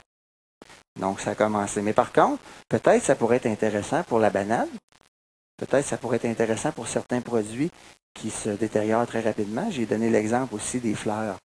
Si les fleurs durent plus longtemps, les œillets, les roses, ça pourrait être intéressant. Peut-être pas pour le fleuriste, mais peut-être pour nous. Donc, c'est le genre d'application qui, a été développé, qui fonctionne. Mais où il y a plus de travaux, c'est au niveau de modifier la qualité nutritive ou les caractéristiques nutritives de la plante en question. Ça, c'est l'exemple le plus célèbre. Probablement que vous en avez entendu parler du riz doré. Est-ce que vous avez entendu ça, le golden rice ou le riz doré? On a entendu parler de ça dans les, euh, dans les journaux pas mal. En fait, l'histoire est la suivante, c'est que le riz, c'est la plante numéro un au monde. C'est la plante la plus importante. Il y a des millions et des millions et des millions de personnes qui dépendent essentiellement du riz comme nourriture. C'est une plante qui montre plein, plein d'avantages. Par contre, vous savez que c'est important de manger diversifié, mais ce n'est pas possible nécessairement pour tout le monde. Le riz a un défaut majeur, c'est qu'il contient très peu de bêta-carotène, qui est un précurseur de la vitamine A. Donc, les gens, en Asie en particulier ou en Afrique, qui mangent, dont la diète est basée essentiellement sur le riz, sont souvent, souvent des carences en vitamine A. Ça peut occasionner la cécité, la mortalité infantile. C'est un gros, gros, gros problème. Et il y a un chercheur qui s'appelle Ingo Patricus. C'est un chercheur suisse. C'est lui ici. En quelques années avant sa retraite, il s'est dit qu'est-ce que je pourrais essayer de faire pour régler, contribuer à essayer de régler un problème. Puis il s'est dit bon, le riz c'est important, mais le riz, le problème, c'est qu'il n'y a pas beaucoup de bêta-carotène. Le bêta-carotène, il y en a beaucoup dans les carottes, quand on le mange, en fait, c'est comme deux vitamines A face à face. La première chose qu'on fait, on le digère, on le coupe en deux, puis après ça, on le récupère sous forme de vitamine A. Le problème, c'est que c'est assez compliqué parce que faire produire du bêta-carotène au riz, ça nécessitait pas l'ajout de un gène, mais de trois gènes qui devaient fonctionner ensemble pour reproduire un petit sentier métabolique dans la plante. Alors là, ça devient assez complexe. Donc, c'était, surtout au milieu des années 90, un gros, gros défi d'un point de vue scientifique. Il s'est dit, bon, il me reste deux, trois ans, puis en Suisse, il y a des pays comme ça, en Suisse, à 65 ans, le lendemain, c'est fini. Tu n'as plus ton bureau, c'est fini. Tu prends ta retraite. Alors, c'est un peu une course contre la montre. En fait, un jour, il va y avoir un, roman là-dessus ou un film, je suis convaincu, parce que figurez-vous donc qu'il s'est associé avec son collègue allemand, ici, Peter Beyer, biologiste moléculaire. Lui, c'est physiologiste des plantes. Ils se sont associés ensemble. Ils ont travaillé fort là-dessus. C'était pas évident. C'était un gros défi. Environ deux mois avant sa retraite, Peter Beyer a identifié une plante qui était enrichie en bêta-carotène. Et là, toute la controverse, c'est que on nous dit, euh, bon, euh, là, le problème, c'est qu'il faut en manger 10 kilos par jour pour en avoir assez. Bon, il y en a d'autres qui calculent, puis ils disent en fonction du taux d'expression, c'est plutôt 100 grammes. Donc, il y a comme une grosse différence entre les deux opinions. maintenant, la question, l'intérêt par contre, c'est que le concept fonctionne, le système fonctionne. Est-ce que ça vaut la peine de continuer à l'améliorer? Et surtout aussi de l'intégrer dans différentes variétés de riz, parce que d'une place à l'autre, juste en Inde, par exemple, les variétés de riz d'une région géographique à l'autre, c'est pas les mêmes du tout. Donc, il y a beaucoup, beaucoup de travail à faire. Il y a beaucoup de controverses aussi. Il y en a qui disent que le riz doré ou le golden rice, c'est pas. En fait, il s'appelle comme ça. Pourquoi? C'est parce que, comme il produit beaucoup du bêta-carotène, le grain, au lieu d'être blanc, il est orangé ou jaunâtre. Pour ça qu'il s'appelle le riz doré. Il y en a qui disent que non, c'est plutôt parce que c'est la ruée vers l'or. Il y en a qui vont faire fortune avec ça. Donc, évidemment, il y a toujours de toutes les, de toutes les opinions. Hein, dans ce débat-là, on en retrouve toujours toutes les extrémités, puis un peu de tout. Puis souvent, on devient un peu confus parce que ça devient un peu complexe. Puis parfois, je dis parfois, c'est rare, mais l'information qui vient à nos oreilles n'est pas tout à fait exacte. Je me suis dit, je vais vous donner quand même un exemple de ce qu'on fait nous autres ici, juste pour me faire plaisir. De temps en temps, ça m'arrive, mais c'est surtout pour illustrer un exemple de ce qui peut se faire ici euh, ici même à Québec, dans notre ville. Ça, c'est dans mon laboratoire. Donc, ici, ce que vous voyez, c'est des pommes de terre et je suis convaincu que si vous avez à choisir, vous allez prendre celle-là à condition que je vous cache qu'elle n'est pas transgénique. OK, là, je vous mets dans un dilemme parce que si vous ne voulez pas d'OGM, il faut que vous preniez ceux-là. Ça va mal, hein? C'est quoi la différence? Ils ont été récoltés en même temps, en septembre, et 11 mois après, voici de quoi elles ont l'air. Bon, vous savez que des patates, au bout d'un certain temps, ça ratatine. Les bourgeons sont rendus, les yeux qu'on appelle, ils sont rendus ça de long. Puis pourquoi ils sont rendus ça de long? Ils sont blancs, ils font pas de photosynthèse. Ils vont chercher les ressources alimentaires où? Dans le tubercule. Donc, un tubercule, quand ça fait 10-11 mois, un an qu'il était stocké, là, plus grand-chose là-dedans. Mais ça, c'est nos variétés transgéniques. Qu'est-ce qu'on a fait? c'est qu'on a bloqué le processus de germination parce que ici, les, petits bourgeons, vous voyez, en fait, c'est que ça commence à germer. Ça utilise les réserves. En utilisant les réserves, les défenses naturelles qu'il y a dans la plure ici pour protéger le tubercule, ils disparaissent. Donc, par conséquent, vous voyez les taches ici, c'est des bactéries qui poussent. Donc, on comprend, commence à comprendre comment est initié le processus de germination dans les organes de réserve comme les tubercules qui nous intéressent à des fins nutritives, on est allé bloquer le processus avec un seul gène au début. Et devinez lequel? Un gène du riz, le même qu'on avait utilisé pour la résistance aux insectes dans la patate douce. Puis qu'est-ce qu'on a obtenu à ce moment-là? C'est des variétés où, tant qu'on ne les met pas dans le sol avec de l'eau, on bloque la germination et je vais vous montrer une image, une vraie image de labo ici. Ici, c'est un gel. Je ne rentrerai pas dans les détails. Ça illustre les protéines. Puis, à chaque fois vous voyez du bleu, des lignes bleues, c'est des protéines. Puis ici, c'est les protéines de la plure, puis de l'intérieur de la pomme de terre dans mes lignées transgéniques.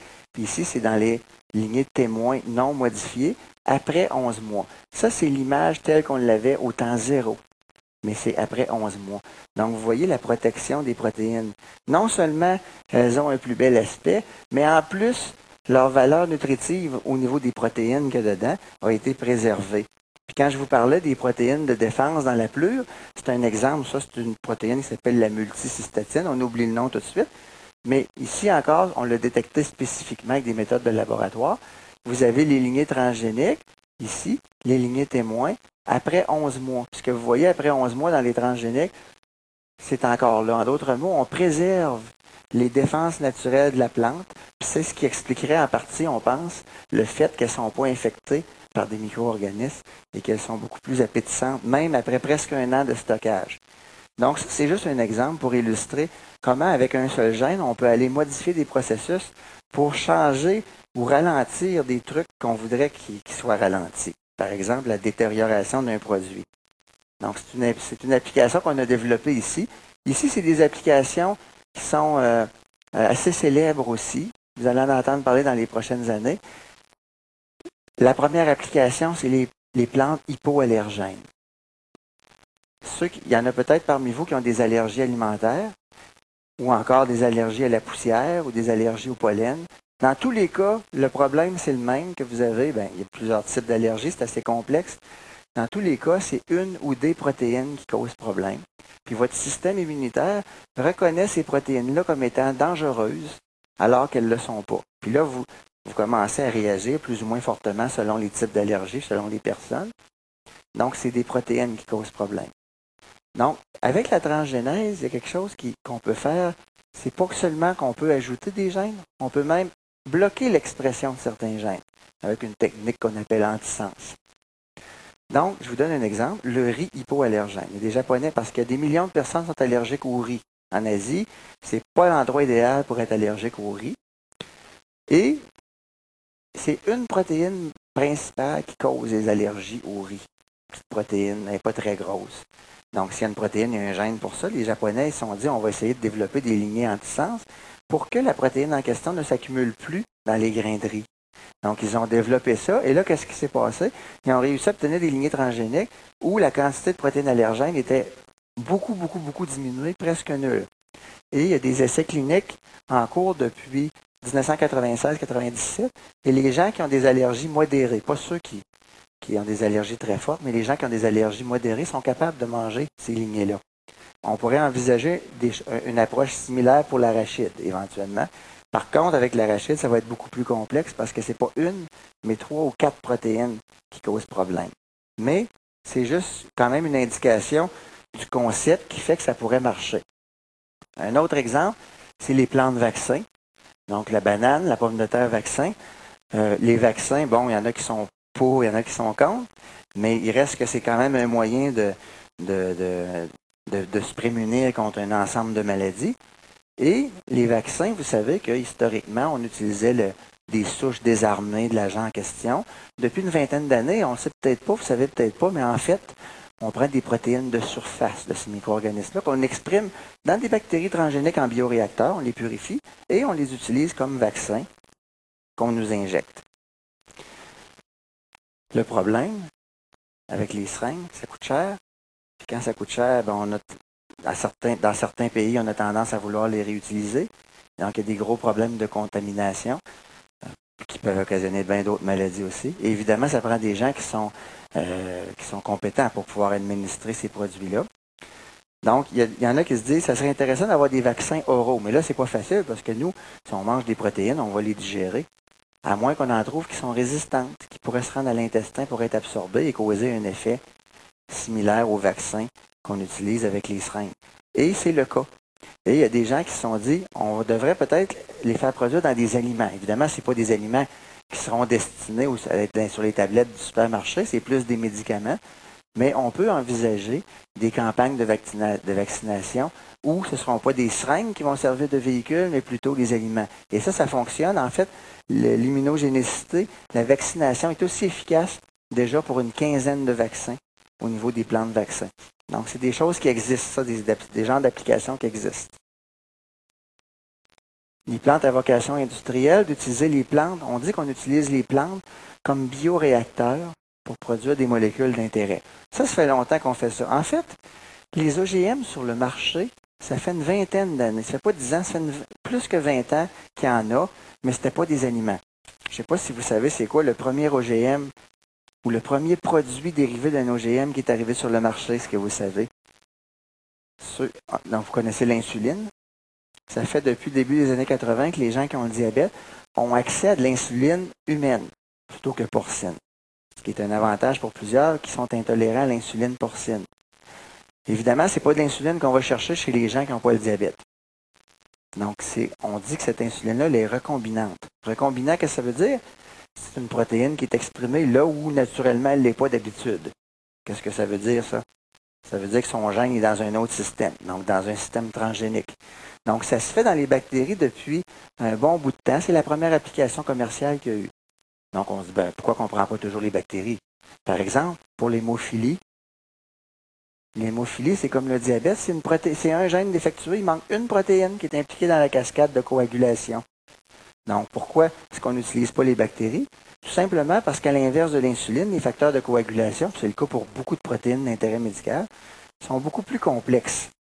Et les bactéries ne possèdent pas les outils intracellulaires, les outils cellulaires, la machinerie cellulaire pour pouvoir fabriquer des protéines complexes. Alors que les cellules animales peuvent, les cellules végétales aussi. Donc, par conséquent, les végétaux sont considérés beaucoup depuis un certain nombre d'années comme usines pour produire des molécules thérapeutiques. Donc, il y a des exemples avec la coagulation euh, pour l'hémophilie, euh, aussi pour l'hémoglobine, l'albumine, c'est des protéines importantes utilisées, nécessaires en grande quantité lors des chirurgies, euh, des anticorps pour détecter des maladies. Donc, il y a toutes sortes d'applications de molécules. Ce qui m'amène à la dernière partie, en théorie, il me reste deux minutes, mais en réalité, j'en ai encore besoin de 10-15. J'espère que vous n'êtes pas trop tannés, parce qu'il faut quand même parler un petit peu des risques. Et la première question qu'on peut se poser, pourquoi j'ai mis cette image-là, je l'aime bien cette image-là, c'est qu'aujourd'hui, on, fait du farming, c'est en anglais, puis demain, on va faire du farming, mais il n'est pas écrit pareil. Dans un cas, on parle d'agriculture, de ferme avec un F, puis dans le deuxième cas, on, on parle de pharmacie. Ça, ça amène une question intéressante parce que les gens nous disent ouais, les OGM, quand même, pour produire des médicaments, ça peut être intéressant, plus que pour euh, la tolérance aux herbicides. On voit peut-être plus un intérêt parce que pour la santé, ça nous intéresse toujours plus. Par contre, ça ne veut pas dire qu'il n'y a pas de question. Par exemple, est-ce qu'on utilise nos terres agricoles pour fabriquer des médicaments? Donc, c'est un peu ça, hein, cette question-là. C'est le genre de questions qui ne sont pas faciles. Je n'ai pas de réponse. Hein? On pourrait en discuter très longtemps. Mais c'est le genre de questions qui sont intéressantes. Moi, personnellement, actuellement, pour la moléculture, il ne faut pas le dire, je, vous le dis en cachette parce qu'il y en a qui ne seront pas contents, mais moi, pour la moléculture des plantes, j'aime mieux que ce ne soit, pas dehors. J'aime mieux que ce soit sous confinement. Moi, je propose euh, que ce soit en serre à cause de, des contaminations éventuelles que ça pourrait avoir sur les terres agricoles. Bon, on les mangera pas, ça c'est une chose, ça va être un médicament, mais au niveau environnemental, personne, du moins dans l'état actuel des choses, euh, j'aime autant que ce soit pas dehors. Il y en a qui, se battent pour que ce soit dehors. Moi, je trouve que c'est pas une, bonne idée à ce moment-ci. Bon, parler un petit peu des risques aussi. Euh, bon, évidemment, si on est d'avis, pour quelque croyance que ce soit, que la transgénèse, c'est pas correct. C'est une opinion qu'il faut respecter. Si il y en a qui nous disent Ah oh non, les OGM, fais attention, tu vas mourir si tu manges ça. Ça, j'ai plus de difficultés à respecter ça parce que j'ai pas vu les données, là. En fait, ça montre plutôt l'inverse. Donc, si c'est dans au niveau des croyances, c'est une chose. Si c'est au niveau des démonstrations scientifiques, c'est autre chose. Donc, par exemple, ici, notre ami Charles, le prince, lui, il fait campagne contre les OGM, ça fait plusieurs années, il est encore actif. Et il a dit, ça résume bien ce qu'il pense là-dessus, jamais ces aliments dénaturés ne franchiront mes lèvres. Donc pour lui, on joue au bon Dieu, puis les aliments sont dénaturés. Donc c'est plus naturel. Donc évidemment, à partir de là, c'est lui, c'est son opinion, c'est sa croyance pour ça. je pense qu'il faut respecter ça. Par contre, l'image à côté, je la respecte moins.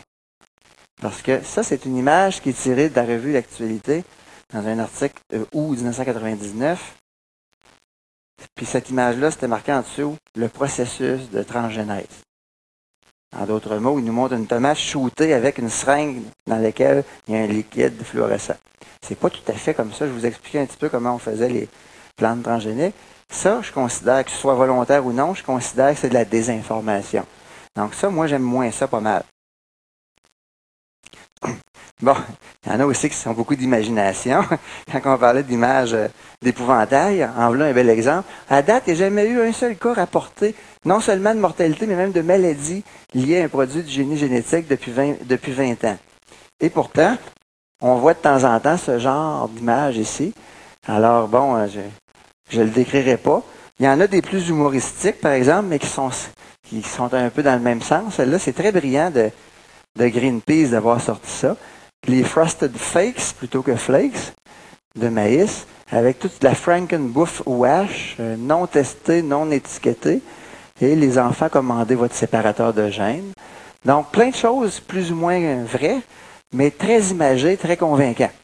Donc, ça, c'est encore ça, quand on parle d'épouvantail, c'est un bel. Il y en a un dramatique ici, puis il y en a un plus humoristique, mais dans les deux cas, c'est plus ou moins, ça se rapproche plus ou moins de la réalité, mais évidemment, il y a de quoi être sceptique parce qu'il est arrivé des accidents avec le temps. Puis regardez, vous, connaissez le DDT. Vous savez c'est quoi le DDT? Donc, c'est un insecticide qui n'est pas très, très bon pour la santé ni pour l'environnement. Et pourtant, en 1947, la compagnie qui le commercialisait était fière de ce produit-là. Et voici, avec la belle vue bucolique de la ferme, le DDT est bon pour moi en chantant. Donc, évidemment, il y en a des deux bords, des trucs qui sont plus ou moins, euh, qui sont plus ou moins justes. Maintenant, quand on se met à regarder ça d'un point de vue peut-être plus euh, euh, scientifique, ben là, c'est pas tout à fait au même niveau qu'il faut regarder ça. Il faut essayer d'aller faire le ménage là-dedans. Parce que, comme je vous disais tout à l'heure, il reste que les questions, ça part de quelque chose. Donc, les risques associés aux OGM, qu'ils soient réels, qu'ils soient importants, qu'ils soient négligeables, on peut les classer en risques direct, c'est-à-dire l'OGM est-il dangereux directement lui-même pour l'environnement ou encore pour la santé humaine, et les risques que j'appelle indirects, c'est-à-dire quels sont les risques associés à l'utilisation des OGM. On entend souvent, c'est souvent là que c'est plus complexe. On entend souvent dire, ben là, il y a des monopoles industriels, des compagnies qui veulent contrôler les semences, il y a de la délation, il y a des gens qui se font poursuivre. C'est pas l'OGM, c'est plutôt qu'est-ce qu'on en fait, comment on l'utilise, comment on en tire profit. Ça, c'est beaucoup plus complexe. En fait, je dirais que c'est, les questions les plus importantes actuellement sur les OGM. Il y a aussi l'aspect de mauvaise gestion des intrants agricoles. Par exemple, les plantes BT, c'est intéressant, le BT, c'est une bio, un biopesticide. Ça se dégrade dans l'environnement, c'est spécifique, c'est beaucoup mieux qu'un pesticide chimique. Mais c'est un pesticide quand même. En d'autres mots, ça tue l'insecte cible. Si on utilise ça à grande échelle, qu'on y va peu subtilement comme on l'a fait depuis des dizaines d'années, avec les pesticides, qu'est-ce qui va arriver, vous pensez? La même chose qu'avec les pesticides de synthèse. Les insectes vont devenir résistants. On va perdre les bénéfices de toxines du BT. Donc, évidemment, si on, on, a une mauvaise gestion de ces trucs-là, on les utilise mal, il y a des problèmes. Et en fait, moi, comme je vous dis, à mon avis, les, les, les, les dangers ou les problèmes les plus importants avec les OGM, ce sont ceux-là. Maintenant, ceux-là, on a entendu pas mal parler aussi. Mais c'est important, évidemment, de, s'intéresser à la question. Est-ce que les OGM sont dangereux? Donc, je vous donne un exemple ici, juste un exemple des risques indirects qui était sorti dans le journal Le Devoir il y a un an exactement, où on parlait des semences génétiquement modifiées. Dans ce cas-ci, c'était les semences tolérantes aux herbicides qui, qui connaissent leur premier raté. En fait, le titre nous disait, bon, il y a un problème avec les OGM, les OGM, ils causent problème. C'était que, encore une fois, ça revient, comme je disais, avec les plantes d'été, encore une fois, on avait des exemples où ces plantes-là sont utilisées à grande échelle, plus ou moins pas avec d'autres approches. là, il y a des, plantes tolérantes, il y a des mauvaises herbes qui sont mises devenir résistantes. Qu'est-ce qui est arrivé?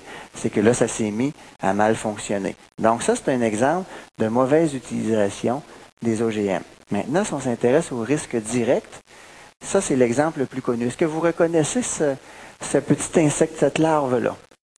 Donc, j'ai fait exprès pour pas mettre l'adulte, pour que ce soit plus compliqué, parce que l'adulte est trop facile à reconnaître.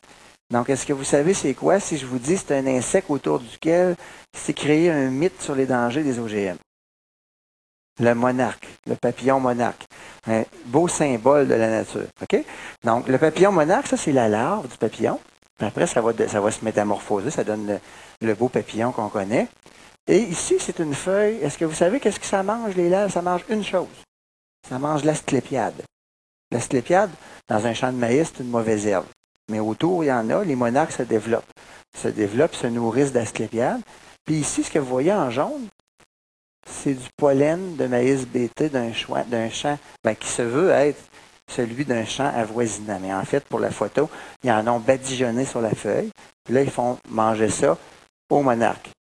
Il y a une étude qui est sortie en 1999 d'un chercheur qui s'appelle John Losey, Université Cornell dans l'État de New York, qui a fait le tour du monde, qui démontrait que si on badigeonnait en laboratoire des feuilles d'asclépiade, on badigeonnait du pollen à différentes doses.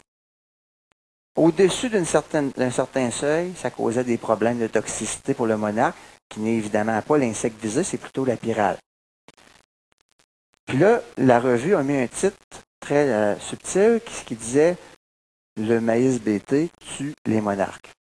C'était le titre de l'article. C'était pas exactement ça que ça montrait l'article.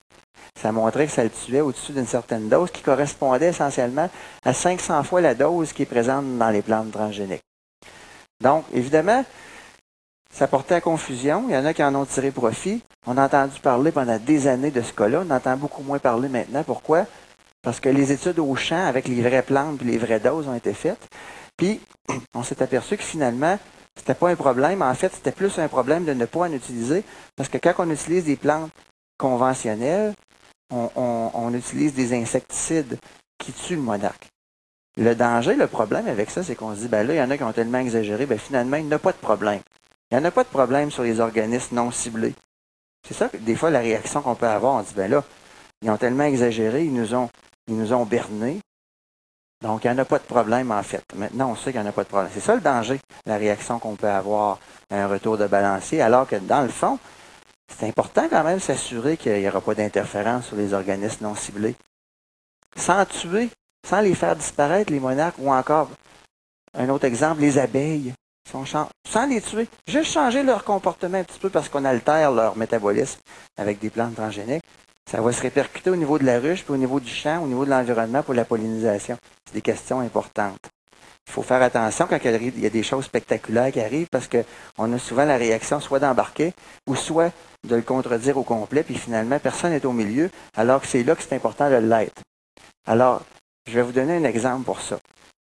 À l'automne dernier, à peu près en même temps que dans le temps que, à peu près en même temps justement que le, le colloque Sciences et Société qu'il y a eu ici, il est sorti une étude britannique qui voulait, dans laquelle était étudié l'effet des OGM, il y avait la betterave, le canola, le colza puis le, maïs, sur la biodiversité. Puis là, c'était très attendu parce qu'il y en a qui disaient, le gouvernement britannique disait qu'il voulait s'appuyer là-dessus pour approuver ou non les OGM en Angleterre. D'ailleurs, il est en train de les approuver en ce moment. L'article est sorti un jeudi midi, à 1h30, on m'appelait, un journaliste, pour avoir mon avis sur le rapport qui était à peu près ça d'épais. Donc, évidemment, j'étais allé manger, j'avais faim. Peut-être j'ai mangé des OGM sans le savoir. J'avais pas eu le temps de lire le rapport. J'ai dit, me donnez-vous quelques jours. Ils ont dit, non, on écrit notre article pour demain. Alors, ben, j'ai dit, à ce moment-là, je ne peux pas vous aider.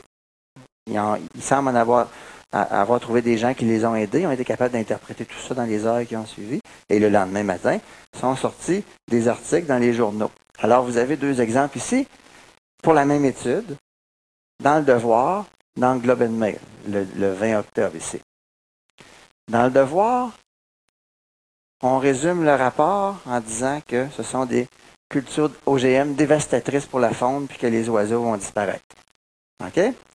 Même rapport, le même jour, Globe and Mail, ils disent en gros, que c'est des plantes de valeur, qu'il n'y a aucun problème pour l'environnement. C'est fou, hein? On croit qui là-dedans? J'ai lu le rapport entre-temps. Là, j'ai vu que ni un ni l'autre avait raison. Pourquoi? Parce qu'ils n'ont pas compris ce qui avait été fait. C'était quoi la question? C'est ça que je résume ici. En agriculture, on oublie les OGM. En agriculture, c'est très important de contrôler les mauvaises herbes. Parce que si on ne contrôle pas les mauvaises herbes, elles poussent tellement vite qu'ils bouffent tout, cachent la lumière, on n'a pas de rendement. Donc, il faut les contrôler. On contrôle avec des herbicides. Et on sait depuis longtemps que le fait d'utiliser des herbicides, ça a un effet négatif sur la biodiversité. C'est logique parce que quand on contrôle les mauvaises herbes, on les élimine. Par conséquent, ça diminue la quantité de mauvaises herbes différentes, ça, diminue la quantité de nourriture, de graines différentes pour les autres organismes autour. Ça élimine les, refuges où peuvent se cacher les, les vers, les insectes, toutes sortes de choses. Donc, le fait de contrôler les mauvaises herbes en agriculture a un effet négatif sur la biodiversité. La question de cette étude-là, qui a donné des, un rapport épais comme ça, c'était si on prend plutôt que des cultures conventionnelles, des OGM, avec la régie qui va avec, est-ce qu'on va avoir plus, moins ou le même effet sur la biodiversité? C'était ça la question. Puis là, qu'est-ce qu'ils ont obtenu comme résultat? Après toutes ces analyses-là, ils ont analysé plein d'organismes différents, trois cultures différentes. La réponse, c'était ça dépend. Ça, c'est clair comme réponse. Hein. Ça, c'est typique. Hein? En science, là, quand tu dis en science, eh, en recherche, on dit toujours ça dépend. On n'a jamais de réponse claire. Des fois, ça déplaît au monde. Ils veulent un oui ou un non. Ça dépend de la plante. Ils ont travaillé sur trois plantes. Il y en a, dans un cas, le contrôle était meilleur avec la régie conventionnelle. Donc, la régie conventionnelle avait plus un effet négatif que l'OGM sur la diversité. Puis dans deux autres espèces, c'était l'inverse. En d'autres mots, tout simplement, c'est que ça confirmait ce qu'on savait déjà. Plus on va contrôler efficacement, que ce soit un OGM ou non, plus on aura un effet négatif sur la biodiversité. En fait, l'agriculture a un effet négatif sur la biodiversité. Donc, c'est quoi l'erreur ou le, problème avec ce genre de choses-là qui nous arrive dans les journaux? C'est qu'on essaie de, tirer des conclusions sur des choses de façon trop simple. Par exemple, dans ce cas-ci, il, disait, bon, ben là, par conséquent, euh, dans deux sur trois, ça a donné euh, que c'était mieux de ne pas prendre des OGM. Donc, par conséquent, c'est dévastateur pour l'environnement, les OGM puis axé uniquement sur la biodiversité finalement. Mais l'impact environnemental, c'est pas juste la biodiversité. Ici, l'impact environnemental, en réalité, il faut tenir compte de tout ça. Il y a la biodiversité, direct, les impacts indirects, les gènes qui se promènent dans l'environnement, il y a des aspects sociaux, il y a des aspects agronomiques aussi. Les pesticides, si on est capable vraiment de diminuer, les pesticides, il faut en tenir compte. Donc, il faut tenir compte de tous ces aspects-là au niveau des rendements. Donc, il faut tenir compte de tous ces aspects-là. Donc, les dernières diapos que je vais vous montrer, c'est des exemples de trucs qu'on a fait à l'Université Laval parce qu'on s'intéresse beaucoup à l'impact des OGM sur l'environnement. Juste pour vous montrer comment un chercheur approche cette question-là. Puis je, prends, j'ai lu juste le cas aspect biodiversité. Ici, les impacts directs et indirects. Donc, les plantes ont-ils un impact sur les organismes non ciblés? Dans l'environnement. Je vous parle juste de ça, vous allez voir comment ça peut être complexe. Il faut se rappeler que je vous parle que de ça. En réalité, il faut tenir compte de tout ça. D'accord? Ça fait moins spectaculaire, mais c'est pas grave, vous allez comprendre. Donc, on fabrique un OGM pour contrôler un insecte cible, par exemple, la pyrale, contrôlée par le maïs BT. Bon, là, on dit, bon, c'est beau, tout est correct. Puis comme le monarque, il n'y avait pas de problème, il n'y en a pas de problème, on arrête de se poser des questions. Mais il faut, quand même se poser des questions. Donc, la question, c'est, ça peut-il arriver que notre maïs BT, ou nos patates BT, ou n'importe quelle plante qu'on développe, pourrait avoir un impact sur des organismes autres que celui sur lequel on veut développer de la résistance, ou contre celui qu'on veut, veut développer de la résistance? Donc, je vous donne juste un exemple ici. C'est un article qu'on a sorti en 2001 où on montrait, vous voyez le titre en anglais, effet inattendu de différents facteurs de résistance dans la pomme de terre. Il y avait du, non, il y avait du OGM, il y avait du non-OGM là-dedans, sur des pucerons. C'était des OGM qu'on avait développés pour contrôler la bébête à patate.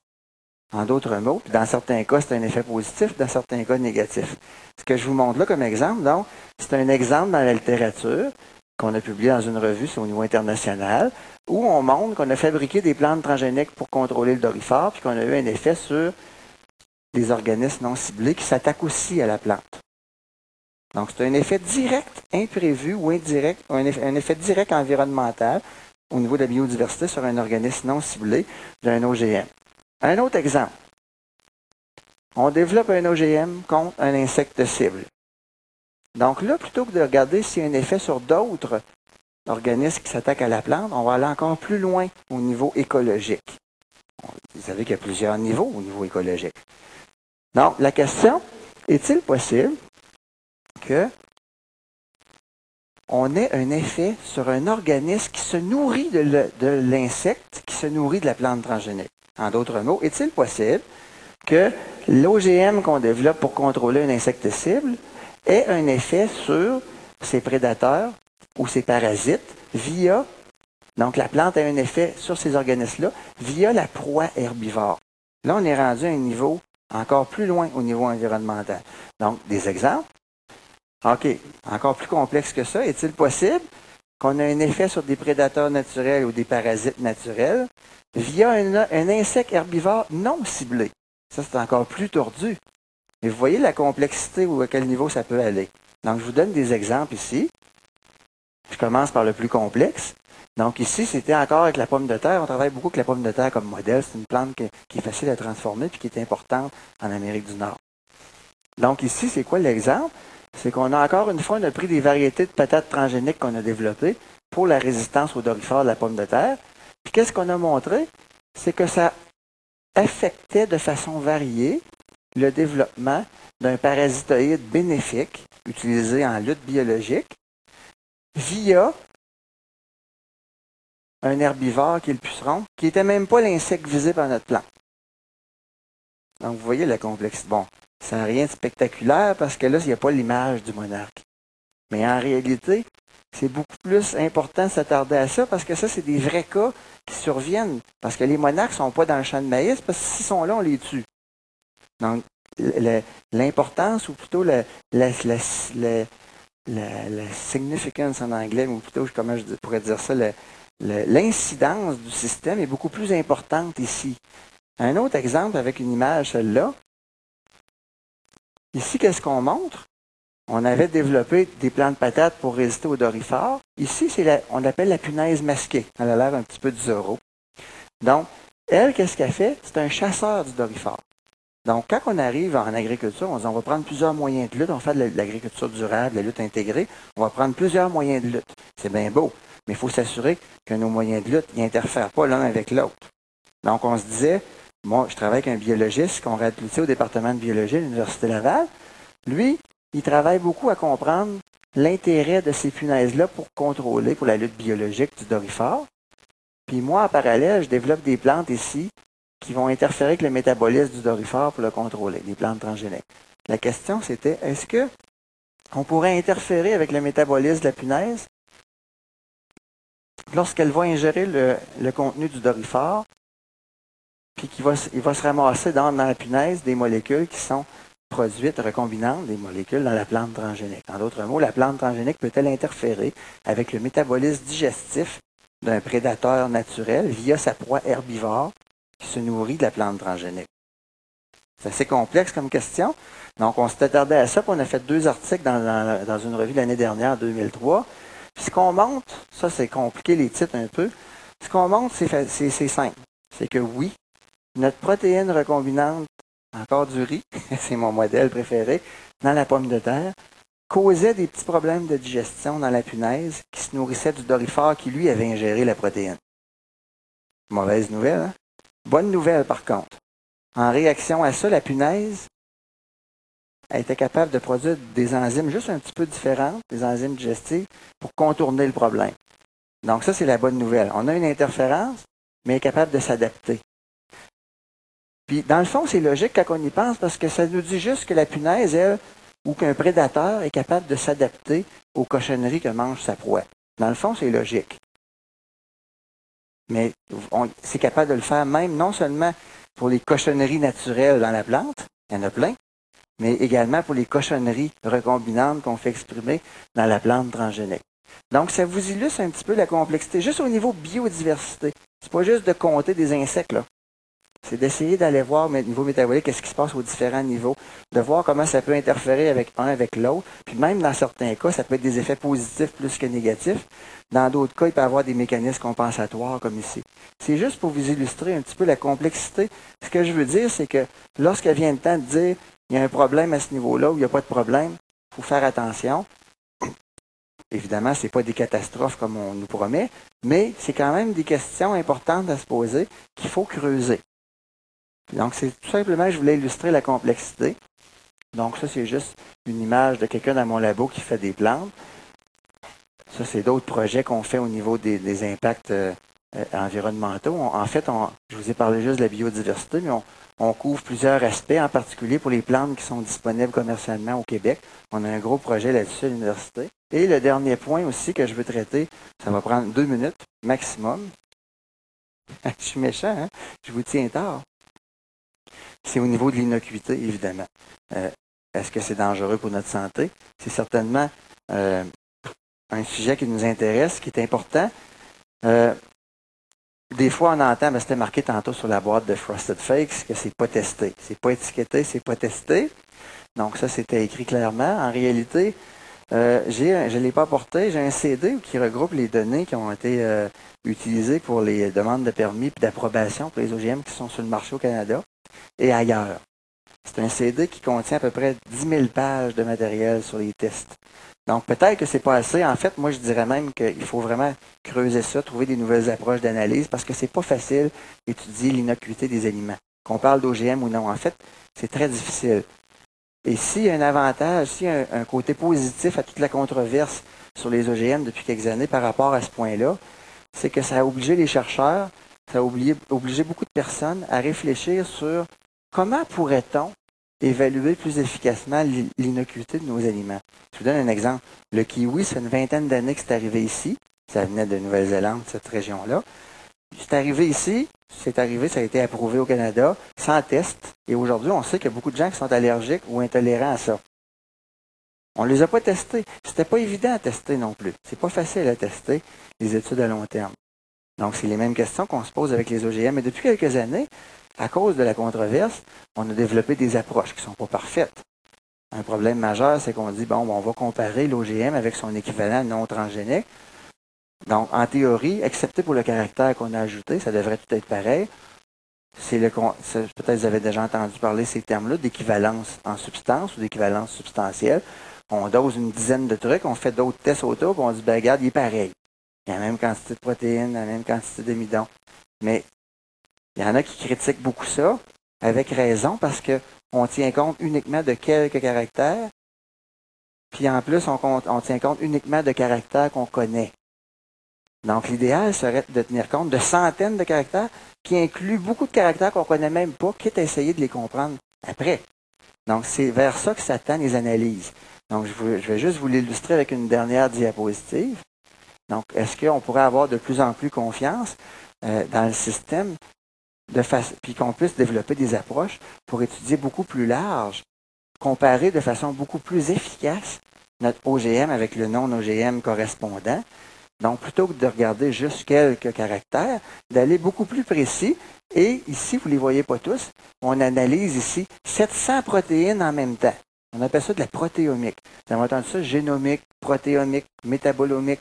C'est l'étude du génome, du protéome, des protéines ou de l'ensemble des métabolites d'un tissu par des approches très performantes avec la bioinformatique, l'analyse d'images. Ça, c'est un exemple que vous avez ici. On en fait. C'est des gels qui sortent de mon laboratoire, ça ici. Donc, plutôt ici, ici, c'est vraiment non OGM, OGM. Et si on trouve des trucs ici, on est capable de comparer 6, 700, 1000 protéines plutôt que 3, 4 facteurs. vous savez que les protéines sont les acteurs majeurs au niveau cellulaire qui vont ensuite influencer le métabolisme puis l'accumulation de toutes sortes de trucs dedans. On est même capable avec des technologies de pointe, d'aller les identifier, les protéines, et de comprendre qu'est-ce qui peut se passer comme changement. Donc, c'est vers ça que ça tend un petit peu au niveau de l'analyse de l'innocuité des aliments. Puis si je peux juste terminer par Juste une petite remarque par rapport à ça. C'est que, évidemment, étant donné que c'est complexe étudier l'innocuité des aliments, dans le fond, on en est juste au début. On se dit, ben là, il faut développer des nouvelles approches. Puis on se dit, qu'est-ce qui va arriver? Est-ce qu'on comprend bien ce qu'on fait? Je veux juste vous dire, en terminant, que dans le cas des OGM, même s'il reste beaucoup de choses à faire, il n'y a jamais d'aliments qui ont été testés aussi en détail. Jamais, jamais dans l'histoire, l'innocuité des aliments, les caractéristiques des aliments, même au stade où on en est peu avancé, jamais ça a été testé aussi en détail. Puis si on utilisait aujourd'hui les approches qu'on a développées pendant les dernières années pour étudier l'innocuité des OGM, si on prenait ça puis qu'on appliquait ces approches-là aux aliments qu'on mange depuis longtemps, on n'aurait plus le droit de manger de la moutarde, des patates, des tomates, toutes sortes de choses. Pourquoi? Parce que c'est bourré de composés toxiques, mais toujours à des doses très faibles. On est capable de faire avec. Mais ça vous donne juste une idée de l'échelle où on, va, regarder l'innocuité, puis de, de, mettre en relief que c'est très relatif quand on parle d'innocuité dans un cas d'un OGM ou non, puis qu'on ne les regarde pas toujours nécessairement au même niveau. Mais d'un autre côté, le côté positif, c'est qu'en étant obligé de le faire pour les OGM d'une façon extrême, si je peux dire, ben, ça nous permet de développer des approches pour tout ce qui est non OGM aussi, qui peut être éventuellement tout aussi dangereux. Alors, je vais arrêter, je vous promets, j'arrête. Vous pouvez me parler maintenant. Merci.